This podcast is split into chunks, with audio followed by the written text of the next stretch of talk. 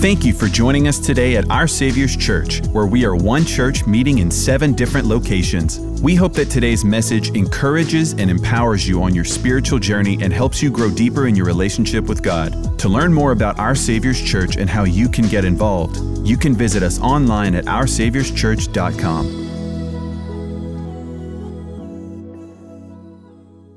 Amen. I want you to repeat a phrase with me that we've been saying often in this series is a bit of the tagline of the series. Say this with me. Say, relationships can determine the quality of your life. Relationships can determine the quality of your life. And something, again, you've heard me say throughout the series is you can be extremely successful at your job and have a miserable marriage and you're miserable. You can be in shape, fit, disciplined in all so many areas of your life, but your kids hate you and you're miserable. And so I want to talk about those things. Today I want to focus on the family and I want to give very practical tips as well in how we have a blessed family, a God ordered family. And so now I want to warn you as I get started. Here's the caveat. Here's the disclaimer on the beginning. Are you ready? You're going to get mad at me. I am going to make you mad. My name is Pastor Gabe, and I'm your friend. I just want you to hear that. And listen, my heart is not that. My goal is not to come in, oh, I'm going to offend y'all today. No, no, no. I know that God's word will offend our flesh. I know God's word will offend our way of thinking, even our cultural way of thinking, or what we've grown up thinking this is right. I want us to see things through the lens of God's word. And today I want to talk about just a word we don't even like order.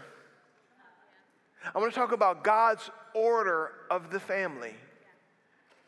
And I want to go back to the book that we've been in, the book of Colossians, where the Apostle Paul has been talking to us about the new creation that we are and how to live God's way. And he's gone through incredible characteristics of us as new, new creations in Christ, these believers. And he's shared with us things like be full of tender heart, excuse me, put on tender heart and mercy, humility and meekness, and all of those things that we hear go, yeah, yeah, yeah, I need to do that. Yeah, I need to do that. But now he gets really practical and he starts laying out this is what the family of new creations look like. And what he shares with us was radical and revolutionary because it was not the norm of the day.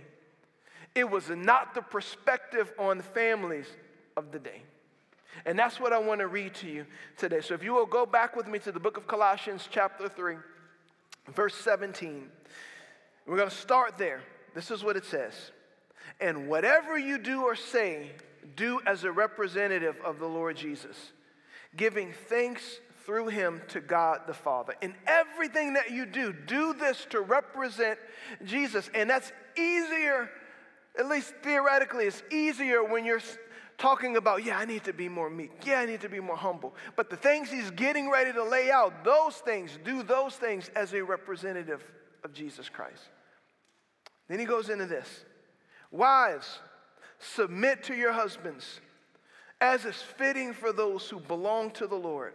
Husbands, love your wives and never treat them harshly. Children, always obey your parents for this pleases the Lord. Fathers, and that term really is talking about both parents. Parents, do not aggravate, or another translation says, provoke your children, or they will become discouraged. My name is Pastor Gabe, and I am your friend. Well, Pastor, I don't like that. I hear you. It doesn't change it though. It doesn't change what the Word of God lays out as the structure of the family. This is what God said I want the family, my people's families, to look like this. Because this is where I, this is what I bless. This is the order that I have set in place for the family. As a matter of fact, I would venture to say that most of us, the problems that we have in our families, most of the time is when someone decides not to live in this order. When someone decides to step out of doing it this way, step out of doing it God's way, and it creates tension and conflict and problems and issues, most of the time it comes from us not living in God's order of the family. Somebody decides they don't want to take the responsibility that God's given them seriously. Somebody decides, I want to just give into my flesh and let my kids have it. I was just want to get, I'm tired of listening to him. He doesn't know what he's talking about anyway. And it creates tension and conflict in the family. And Paul is saying, this is what God's people, this is what their families are supposed to look like. This is the order. Now, let me tell you, everything within your sinful nature will resist this. Everything in your normal sinful nature will go, I don't want to do that. I don't like that. What about this, this, and this, and this, and this? And you will find all of the outlying reasons why you should not, or the, the rare occasions or the whatevers that go, that's not true. This is what God's word says. Now, Pastor, why should I do this? Number one, we should because we love God and it's His way. We love God and it's His way. And listen, if you want God's blessings, you have to do things God's way. Here's the other reason because we actually love our families. Because we actually love, if we love our families, then we will do things in a manner that God will bless our family. I can, I can almost assure you that when I read that scripture, the resistance that you felt, and I know that you did, don't look at me like you didn't, the resistance that you felt to those scriptures had absolutely nothing to do with you caring about the well being of the other people in your family. You were only thinking about what you would have to lose. You were only thinking about what you would have to compromise. You, would only, you were only thinking about what this is what's going to cost me, which then which shows us that your feeling was not love based. Because when you're thinking about what's best for your family, you're thinking about them and loving them and caring for them. But the moment you went, well, this is going to cost me, and I don't like it because it became selfish and it became about you. And can you see how that's not God? My name is Pastor Gabe, and I am your friend. If you want God's blessing on your family, you have to do it God's way. You have to be, as this same chapter mentioned, clothe all of these things. Above all else, clothe yourselves with love. As you're dealing with your family, clothe yourselves in love. How do I love my family? By following God's order. That's how you love your family. What's good for your, your kids is for them to see you following this order. That's what's good for them. And this isn't, this isn't in my notes, but some of you need to hear this. Some of us need to stop putting our children above one another. Because you've so idolize them that what you don't know that you're doing is setting them up for failure in life.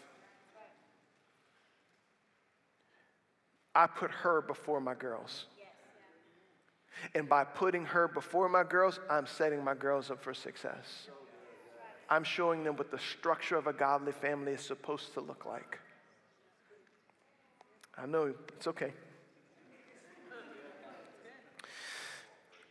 Now, also, as your pastor, don't want to be ignorant of something that I know some of you are in the room and this conversation, you may feel like this doesn't apply to you. And that's, well, Pastor, either I've messed up or our family, I'm not in a family yet, or, or I, have missed it here, or my kids. I, let me just give you a little hope. And this isn't in our notes because I was reading this in my own Devo time this morning before services.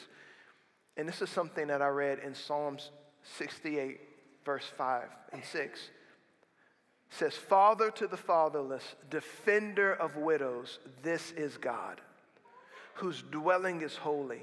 God places the lonely in families. He sets the prisoners free and gives them joy, but he makes the rebellious live in a sun scorched land. What is this saying? Whatever the gap is between you and this, God makes up the difference. If you're raising kids and you don't have that husband in place, guess what? God will make up the difference. God will put godly men in their lives. If you're here and you've, and you've lost a husband, God will be your defender and your protector. God will be your covering. God will put people in your life to help be your covering. So don't sit back and feel like, oh my gosh, I'm. No, God loves you and He will make up the difference of everything that I'm talking about.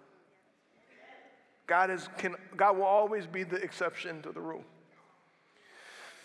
Now, I want to give today some very practical tips and we're going to talk about different areas of our life. I want to get real practical in this message because we've talked a lot about the heart over the last few weeks. I want to dive into some very practical things to help you live out God's structure.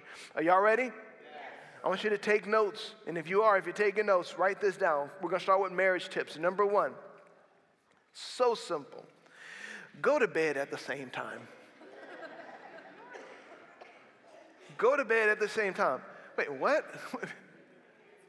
thought we were going to get some, into some good stuff. This is good stuff. Go to bed at the same time. Why? It shows that you're together. It closes the door on so many unnecessary temptations. How many of you have given in to areas of temp- temptation in your life because your spouse was in the bed asleep and you decided, let me stay up, and you left yourself wide open for temptation? Another reason why you should do that is it, it helps you deal with conflicts.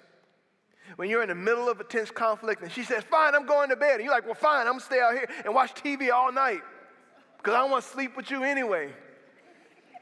And the gap just becomes further and further and further and further until now it's not just a one time argument. Now y'all don't go to bed at the same time at all. Now you, are passing, you're like two ships passing in the night whenever that time. They put the kids to bed and I don't even know you anymore. Because you're not setting yourselves up to be together. Let me tell you something about marriage. Marriage is like two boats. They are naturally going to drift apart. Boats don't just drift towards one another, they drift apart. That's what marriage is like, unless you have something binding you together. So you have to fight intentionally to stay together. Well, Pastor, that's boring. I don't want to go to bed. I like boring. boring is safe, boring protects you. Very simple. Go to bed together. Or how about when you're when you're ready and you're arguing or you're fighting and you know I have to go lay in the bed next to them and I'm gonna have to go talk to God.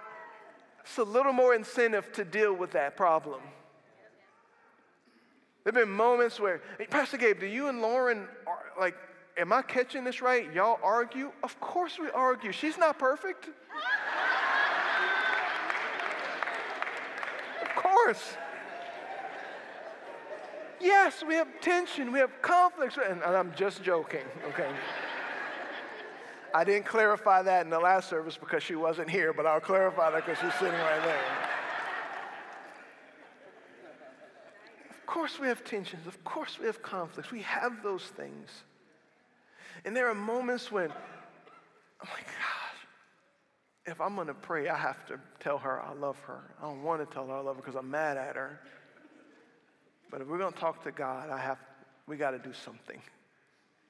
Going to bed at the same time forces you to deal with some things. It's just a, not the, it's a safeguard in your marriage, and you will need many.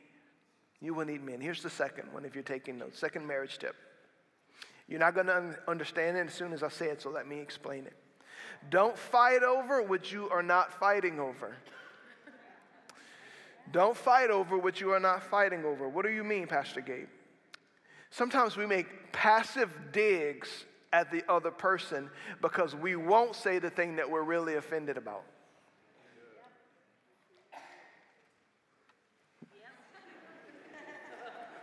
Okay, let me explain it this way. he comes home and doesn't say hey or is busy or focused. So you spend the next three hours of the night nitpicking everything that he does because you're offended that he didn't say hi to you. So you're fighting about something because you don't want to be vulnerable enough to say, Hey, I was hurt by the fact that you didn't acknowledge me or that you didn't text me that you were running late. So you fight about something else. Let me come on this side for a moment because. or you're really offended by the fact that y'all haven't slept together in three weeks and she acts like she hasn't noticed.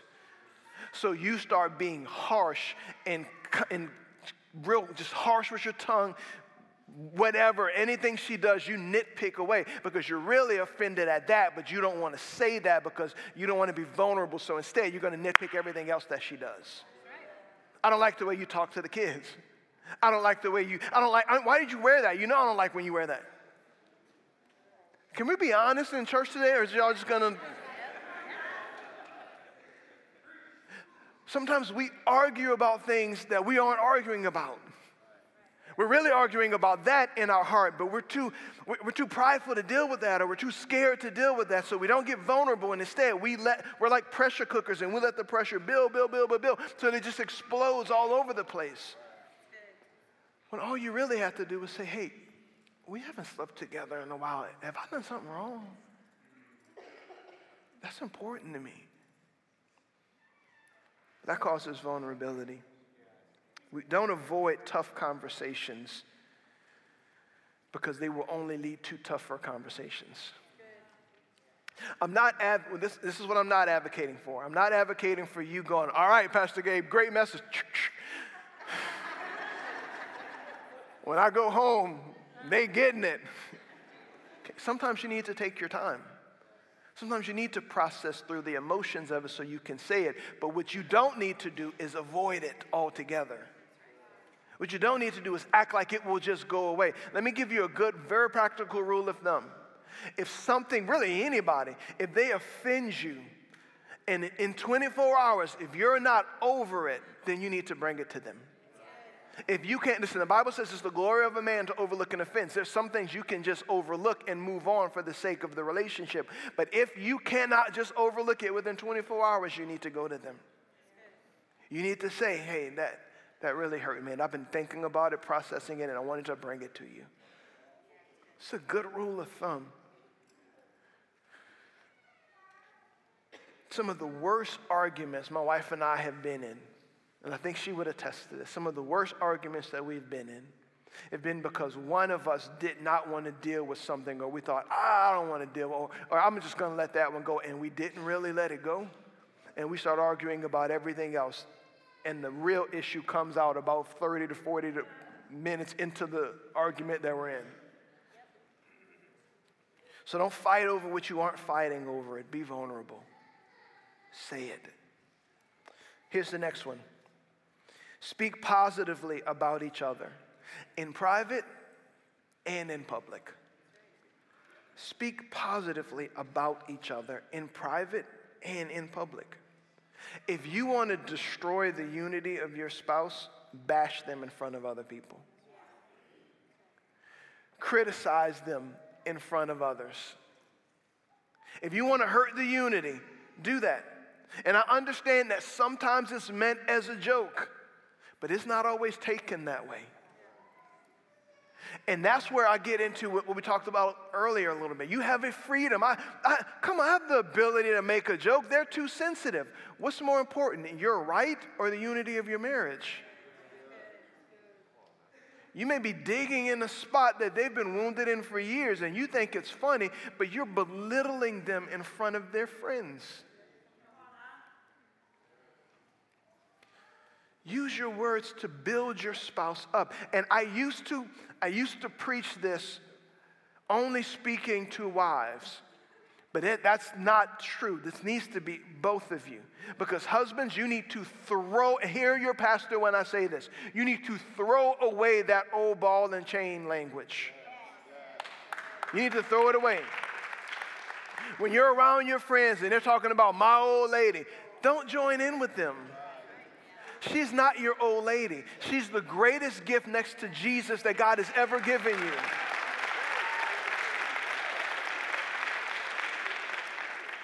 And yes, ladies, I know you're clapping, but this is for you too.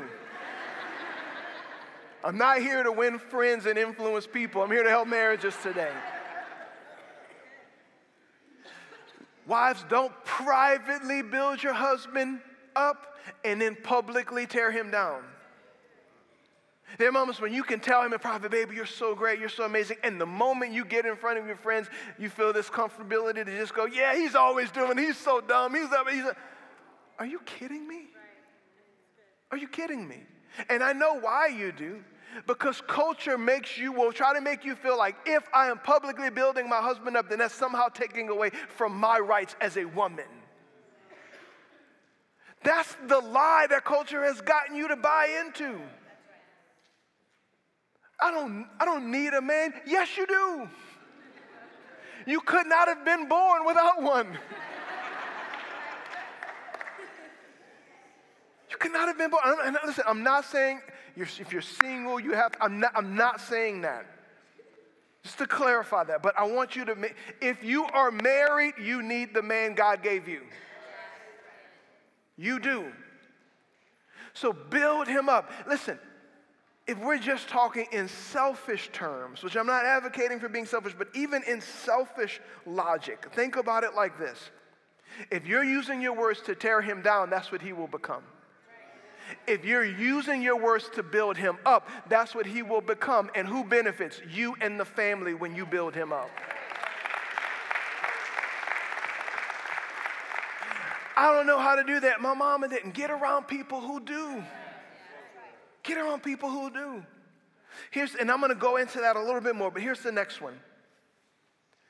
We don't both have to be in the mood. Is that what, are you talking about what I think you're talking about? That is exactly what I'm talking about. You do not both have to be in the mood for intimacy. Just one of you needs to be in the mood for intimacy to take place. Just one of you. Now, listen, marriage is so much more than sex. It is so much more than sex. But make absolutely no mistake about it sex is a binding agent in a marriage. It's a binding agent in a marriage. And when you are not being intimate with one another, you are leaving that person to be exposed. Exposed to what? Exposed to temptation. Not just sexual temptation, exposed to feel like they're not enough, exposed to feel like they're inadequate, exposed to feel like, why don't they think I'm attractive anymore? Exposed to feel like I've never been good enough for them. And you allow these lies and these things to get in them. Why? Because you're not covering them. Now, before I go further into that, because the Word of God does have something to say about that, let me speak to my single people for a moment. I'm not talking to you. I'm not. I'm not talking about in general in this message. There's, listen, as a single person, I learned a lot about marriage before I was married. In settings like this, where I've learned, okay, I'm gonna do that one day. I'm gonna, and I hope that you're doing that one day as well. But here's my message to you, specifically, single people stay pure. Stay pure. You don't have to flirt with everybody that you see. You don't. Stay pure. Now, if you find a godly man, flirt with him. Flirting is not a sin, especially if that man is showing interest, bat that eye at that man every now and then. Put that out there. But stay pure. And listen to me. If you if you are single and you're sleeping around some with one person or multiple people, please hear my heart when I say this. If you are a believer, that you need to repent. And I don't say that harshly. I want, let me explain why. It's a sin against God and it's a sin against that person. Because when you do that, you are saying, not they are more important than God, although it looks that way. What you're saying is, I'm more important than them and God. Because if you love them, you would not be doing to them something that would cause them to be in sin against God. When you do that, it is simply to meet your own selfish need. Let's call it what it is. And that is not purity and that does not honor God. If that is you, well, I'm living with them and I've moved my life into them, move out. Move out. Well, Pastor, that's a whole lot of stuff that goes into that. I understand, but a whole lot of things caused you to get in it. Now you need to do the whole lot of things to get out of it. 1 Corinthians 7 5. Do not deprive each other of sexual relations, married people, unless you both agree to refrain from sexual intimacy for a limited time so you can give yourselves more completely to prayer. Afterward, you should come together again so that Satan won't be able to tempt you because of your lack of self control. See how you can expose them? That's why I say only one of you needs to be in the mood. Well, I'm not in the mood today. You're leaving them exposed. And I, again, I used to focus this to ladies. Ladies, do this for your husbands. Do this to your. And I've come to learn, I've come to learn that multiple of you, men, you withhold that from your wife. Why? Why do that? I understand there's reasons and it's hard. But when you do that, you are hurting your marriage. Make that woman feel like you think she's the most beautiful woman in the world again. Make her feel like she's attractive to you and drives you crazy again. Listen, I, my, half of my job as a pastor, and I've said this before, is keeping single people out of bed and keeping married people in bed. And I heard a preacher, uh, or, or read a preacher who put this very in, in different words than I'm used to using. But he said this he said, Sex is not the goal.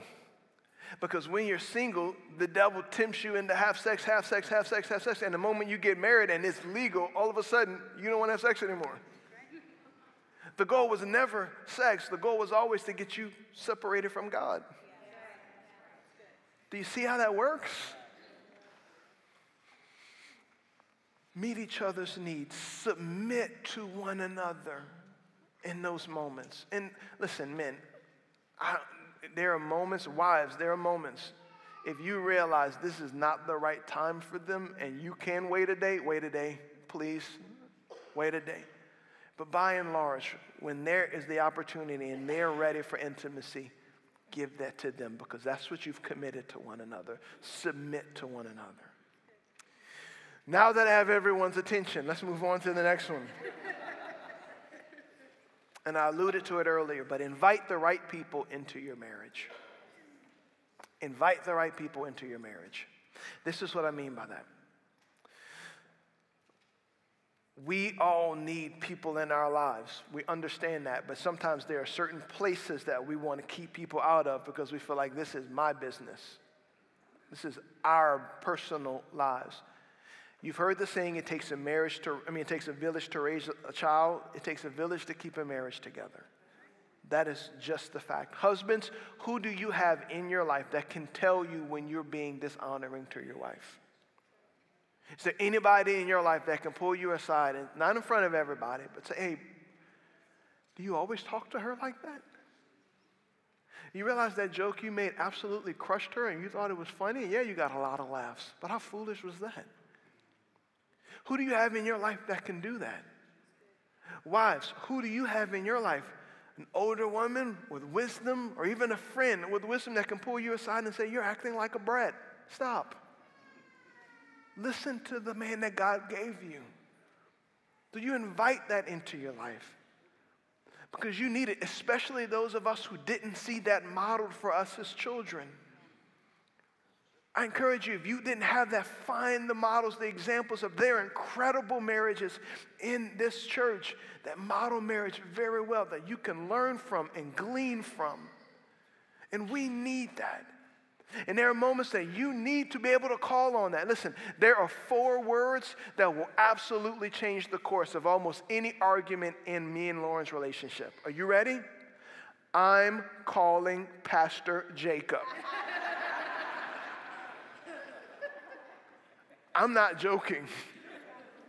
It will change the course of almost every relationship, I mean, every argument that we have, because it invites instant accountability to both of us acting like children. Instant.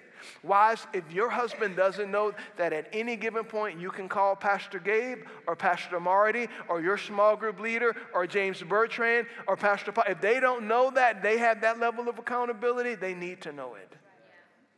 And wives, so do you. Husbands, so do you. You, you. you need to be able to say, I'm going to invite accountability and we will go sit down with them if we need to. Thank you, Candy. Candy's the only one who thought that was good, but it's okay.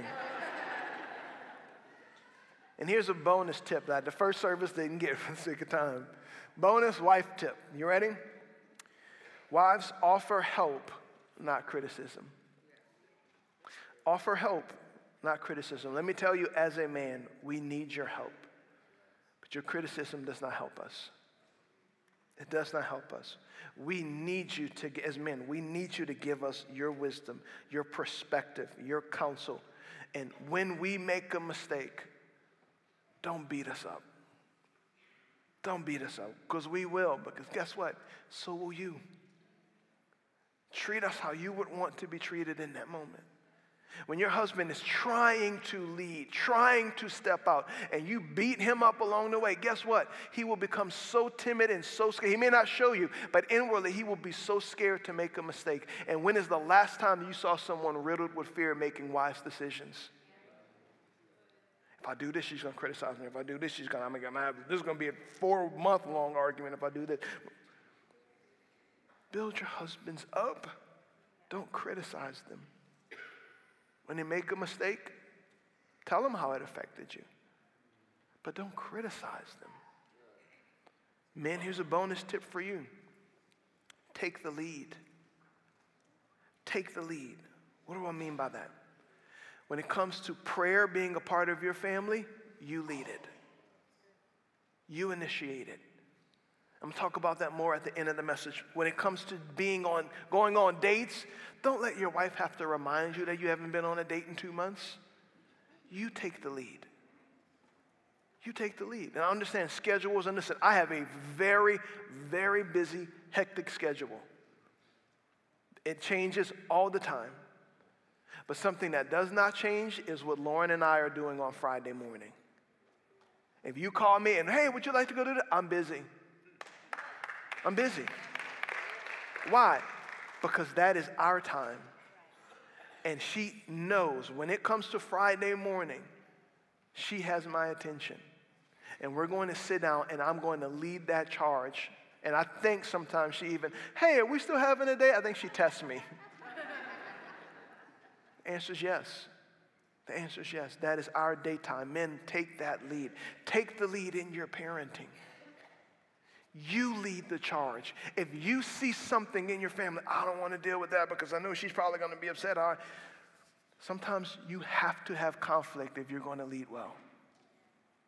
If you know that you know it is God's best for your family for this thing to happen, then you have to go willingly into conflict. Because you're not, just, you're not in this for your comfort, you're in this for God's blessings on your family. That's why you're leading. Here's another one you lead the charge when it comes to fixing problems and arguments. I hate it. I hate it. Hate it, hate it, hate it, hate it. Whenever Lauren and I are in a conflict, and I know that I'm the one who has to lead the charge of getting things right. Because 90% of me is going, she's wrong. She did this. She needs to. But that 10% goes, you led this. You did this, so you need to lead the charge to reconcile. Come on, one person with a clap. I hear you. Here's another one, men, that you need to lead in lead in sexual intimacy. You initiate it. Going back to what I talked about, again, you have to cover one another, but there are times, men, there are times where you are afraid to ask your wife for sexual intimacy because you're afraid you're going to be rejected, so you just wait until she somehow gives you the sign. You know what the sign is. Don't act like you know, like, like oh, a safe. Okay, you initiate. If you're always waiting on that, I'm not saying wives can't initiate, but that needs to be a treat when that happens. You need to lead the charge, men, for the sexual intimacy of your home. You need to lead that charge. And I'm not telling you how often you need to, but I'm just telling you once a week is a good rule of thumb. At least.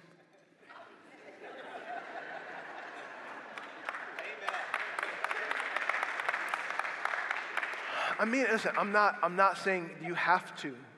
That's something that y'all figure out. But I'm just telling you, you need to lead the charge when it comes to intimacy. Because again, I've seen men get bitter at their wives because you don't have intimacy, but you have refused to ask for intimacy because you're afraid. That's not what the worst types of leaders are the leaders who aren't leading. Those are the worst types. Now, let me shift gears a little bit and speak to our children. Let me give a few tips for children. Y'all got real excited on that one, okay. children, honor God by honoring your parents. Honor God by honoring your parents. There are kids who can raise their voice loudly in worship and disrespect their parents just as loudly with the same voice. And that does not honor God. That does not honor God. You honor Him by honoring your parents. That is the, the first, the Bible makes it clear, that is the first commandment with a promise. If you want your life blessed, obey your parents, honor your parents. Now, let me bring clarity to children. Okay? That word children doesn't mean that you're 42 years old with a family and you obey everything that your parents tell you to do. That's not the case. You do owe them honor, you don't owe them obedience in that point. Okay? But if you are 15 years old and you think you know everything about life and you're still living underneath their roof, obey them. Now let me go let me say this as well. If you are 24 years old and still underneath living underneath their roof, obey them. Obey them. Why? You're expensive. They're still sacrificing for you. You owe them obedience in that moment. I'm 24 years old. Why do they want me to be home by midnight? Move out.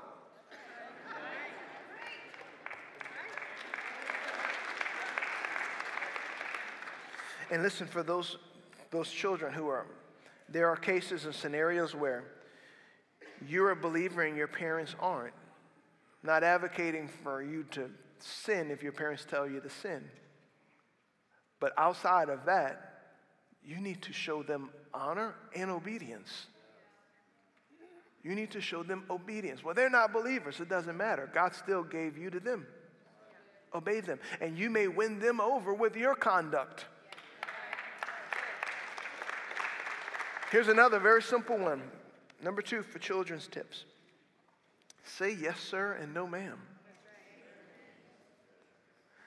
That is respect, that is honor. When a kid calls their parent by their first name, something inside of me just turns. And even with my kids, I have to remind them it's not yep, it's not nope, it's yes, sir, and no, ma'am. Well, me and my kids are friends. I'm going to get to that in a moment. It shows honor, it shows respect when you say yes, sir, and you say no, ma'am. And I can remember when I was lost, and my mom, I remember it very vividly getting around families where the kids were saying yes, sir, and no, ma'am to their, their parents. And my mom was like, why don't y'all do that? And I was like, I don't know. And I had no intentions on starting. Until at 16 years old, I got born again. And Jesus changed my life. And guess what? Then it became yes, ma'am. No, ma'am. I'm 43 years old with my own family. And when my mom calls me, it's a yes, ma'am. No, ma'am. Why? Because I'm honoring her. I'm showing respect and reverence to her. So honor your parents even with your words. Here's another one, children. Young people, hear me, please. Be honest with your parents. Be honest. And I'm not just talking about when you're in trouble. I'm talking about you doing your part to keep your heart open with your parents. There are going to be times. There are times whenever your parents tell you something and you swallow it because you're like, Pastor Gabe told me I got to obey my parents. and you, you're, you're sitting down, but inwardly you're standing up tall. And in those moments, I want to give you an encouragement. And parents, I want you to let them. Let them ask you why. Not all the time. I get it. But when there's something deep inside of their heart, let them ask questions. Let them process through the world so that they can learn to see the world the way that you see it. They can learn and understand why they're doing certain things, why you're saying no to certain things. Now, here's the thing when you know that they understand it and they're just choosing it, shut up, listen. Okay, but they need to be able to learn. Your job is not just to teach them obedience, it's to teach them why they're obeying, why they're following authority, why they're, they're doing, why are they being respectful to people. But kids, you have a responsibility to be honest.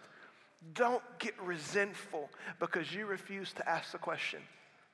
Don't close your heart off because your parents hurt you and you never told them that, you, that they hurt you. They're not perfect.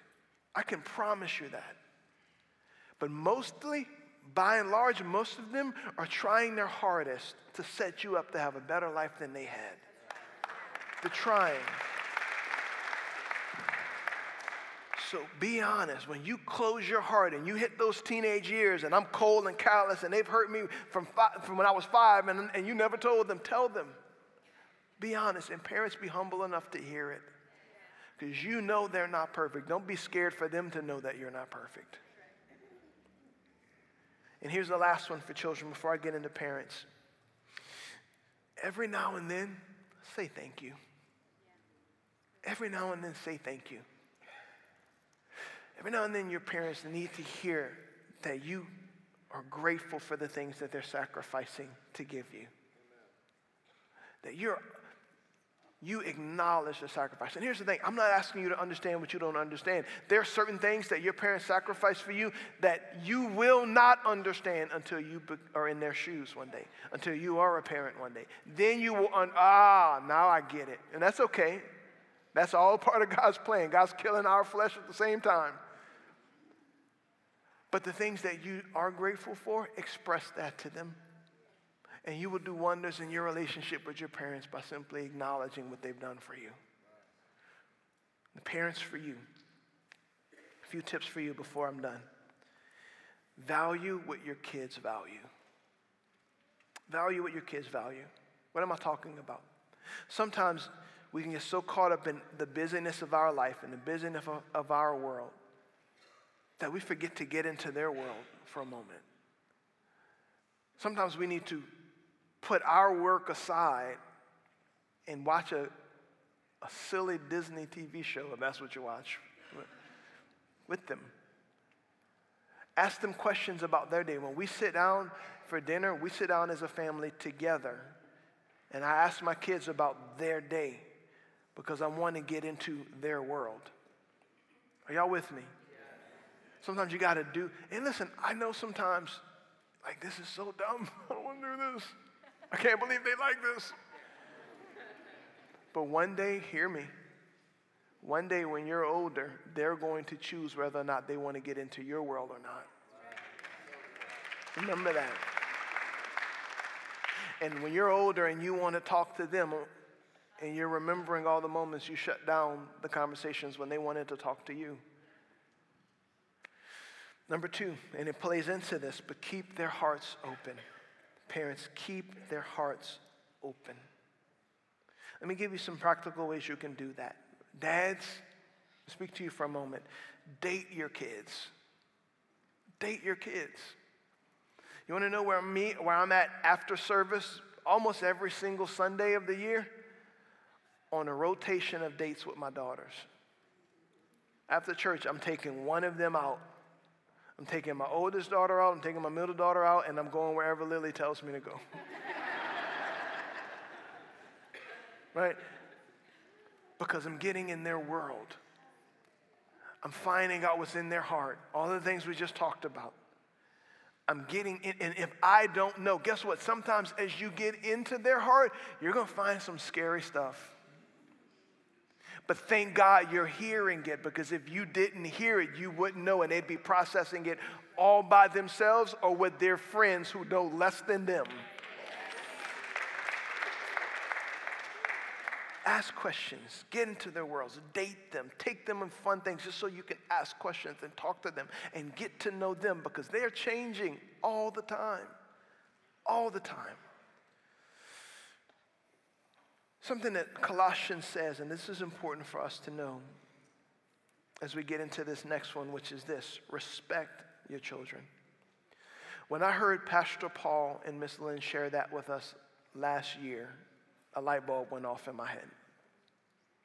Because I, Pastor Paul and Miss, I don't know if I told y'all this, that's the very first time I've ever heard that in my entire life. And it was so fruitful and so eye opening. And I want to reshare it with you. Respect your children. That scripture in Colossians that I just read, let me read a different translation. It says, Fathers, really speaking of parents, do not provoke your children lest they become discouraged. And a man, A.S. Peake, said this. This was his explanation of that. He said, This is provoking. Irritate by exacting commands and perpetual fault finding and interfering for interference sake. Poking, disrespecting, harming them. When you're harsh with them, you're closing their heart. When you're openly mocking them, you're closing their heart. When you're comparing them to other kids, you're closing their heart. And then years from now, you wonder why their heart is closed, and you don't see all the damage that you've done over the years that have closed their hearts off to you. Respect your children, show them that respect. I know sometimes they're disrespectful, and I'm not advocating for letting that fly, but you model respect to them. That was so rich when Pastor Paul and Ms. Lynn shared that last year. Here's the next one. And I want to bring some, not balance, but I want to give you another piece to the puzzle. And you, this one is just as needed and just as important. Be their parent, not their friend.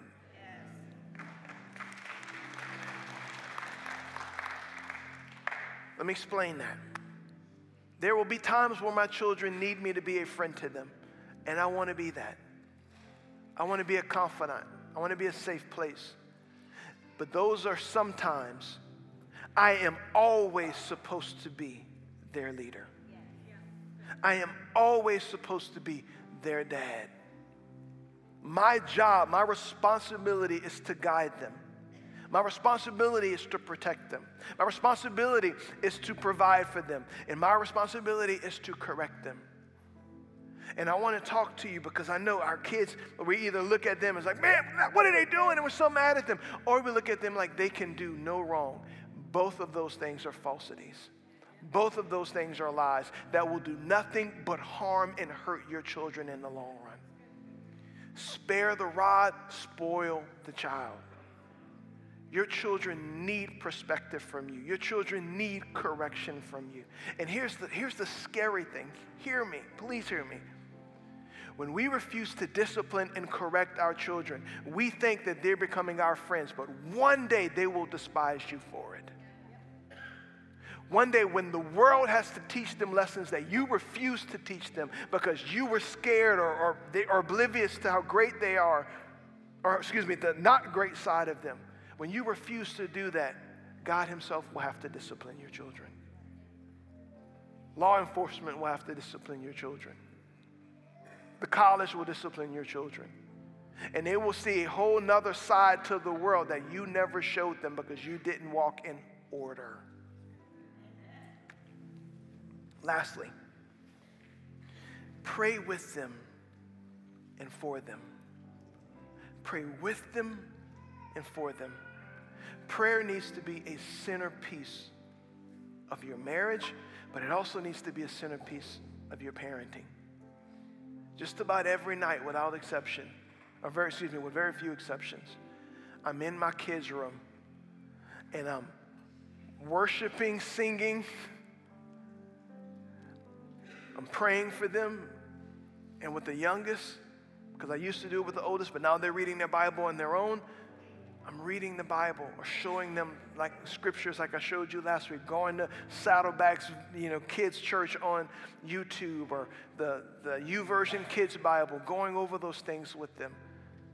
Because I'm, I'm inviting God into our everyday life. If your kids only think of God when y'all come to church on Sunday, you're missing it. And they're missing it.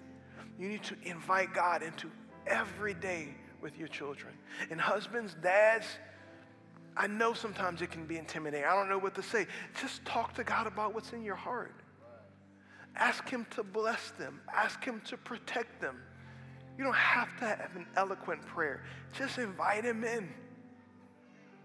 Just invite Him in. Because one day, they're going to do what you've modeled for them.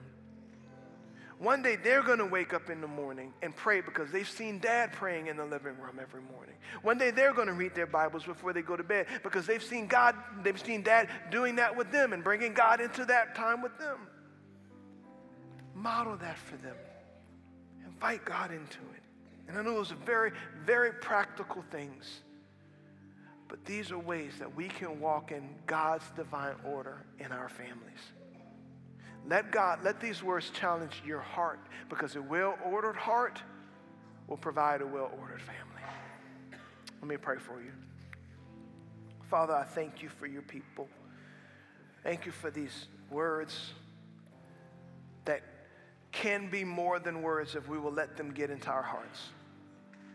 They can provide rich blessings for generations to come if we will choose to walk in your order if we will choose to do things your way. And Lord, I pray that this would be a life giving for generations to come in their families. Thank you for revealing areas where we've rebelled against this. Thank you for revealing areas where we've sought what's best for us instead of what's best for our families. Give us the grace and the strength to break generational curses from the past to build kingdom families that honor you. With every eye closed and every head bowed, speaking of that kingdom, I'm talking primarily to those who are in the kingdom, those who belong to God. That's who Paul wrote this to new creations in Christ. And if you're here and you realize and would be willing and honest enough to say, I'm not a new creation in Christ. I'm not talking about whether or not you go to a church somewhere. I'm not talking about whether or not you were christened as, as a kid or shook a pastor's hand. I'm not talking about, I'm asking this question Are you born again? Are you a committed follower of Jesus Christ? Jesus told a religious leader this. He said, You cannot see, you can't even see this kingdom, the kingdom of heaven, unless you are first born again. Well, Pastor, what is that? It is exactly how it sounds. The old you dies, and you become a new creation, born again, born of the Spirit of God.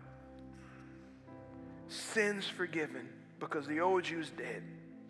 Right relationship with God because the price has been paid for all that you've done. How do I do that, Pastor? It's as simple as ABC. A, you admit. Admit that you're a sinner. You admit the, uh, it with honesty and transparency God, I've sinned against you. And I know it. From the greatest thing that I'm ashamed of to the things that I thought were no big deal, but I recognize it was against you.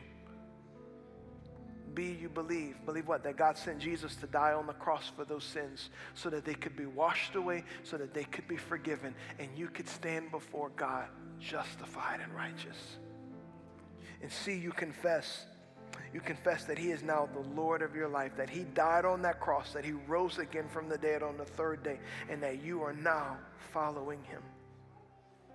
So, with no one looking around today, if that's you, and you say, Pastor Gabe, that's, that's me, I want to be right with Him. I'm going to invite you to pray a prayer with me. And these words aren't magical, There's no power in these words, but it's the surrender of your heart and the Spirit of God meeting and seeing that sincerity in your heart coming to save you in your sinful heart. And He will make you a new creation. So you say, That's me, I'm going to lead you in that prayer. And we're going to confess with our mouth and believe with our heart that Jesus is the Son of God, that God rose him from the dead. But I want to acknowledge who I'm praying with. So on the count of three, if that's true, I just want you to lift up your hand if you say, That's me, Pastor. One, two, three. If that's you, lift it up. If you say, That's me, I want to be born again. Thank you. I see your hand. Anyone else? Thank you. Thank you. Praise God. Anyone else? Thank you. I see your hand back there. Thank you, sir. Thank you, sir. Thank you. See your hand back there. Praise God. You can put them now. Church, let's pray this prayer out loud together with one another. Say, Dear Lord Jesus, I believe that you are the Son of God. I believe on the cross you died for my sin, for my guilt, and for my shame. I believe you faced hell so I would not have to. And you rose again from the dead to give me a place in heaven, a purpose on earth, and a relationship with the Father. I turn away from my sin. I repent of it. And I choose to follow you. And from this moment on, God, you are my Father. Jesus, you are my Lord and Savior. Holy Spirit, you are my helper. And heaven is now my home. And I am yours. In Jesus' name, amen. Amen. Come on, church. Let's celebrate with every person who prayed that prayer. If you prayed that, welcome to the family of God. And I just want to encourage you to do a couple things. Keep coming, keep learning what it means to be a follower of Jesus, and tell someone about the decision that you made. Let someone know you prayed that prayer. You can do that by publicly telling someone. You can do that by filling out that blue Connect card in the pew pocket in front of you.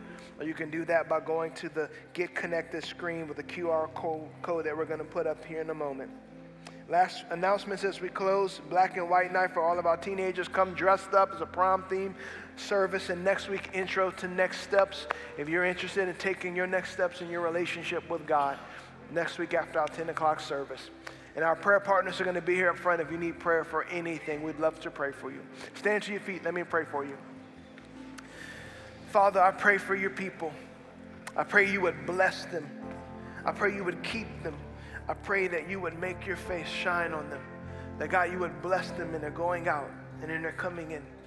That you would give them peace. That you would give them grace. That you would bless all that they put their hands to in your name. And I pray, Lord, that as a church, we would be a pure church who walks in the fear of the Lord, a powerful church who walks in the power of the Holy Spirit, and a persistent church even in the face of challenges. And we ask these things in the matchless name above every name, the name of Jesus. And all God's people said, Amen.